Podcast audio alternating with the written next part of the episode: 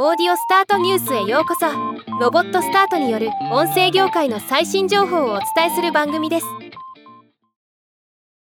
三井不動産がポッドキャスト番組未来作るいいこと話の配信を開始しました。今日はこのニュースを紹介します。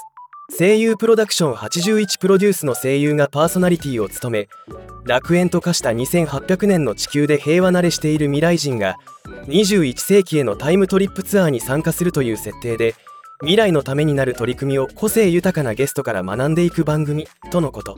アニメ「推しの子」に出演する声優の大久保留美さんがメインパーソナリティ。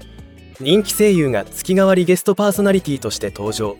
他著名人有識者三井不動産社員がそれぞれゲストとして登場予定です。配信は毎週金曜日18時。1エピソードの長さは約20分となっています。ではまた。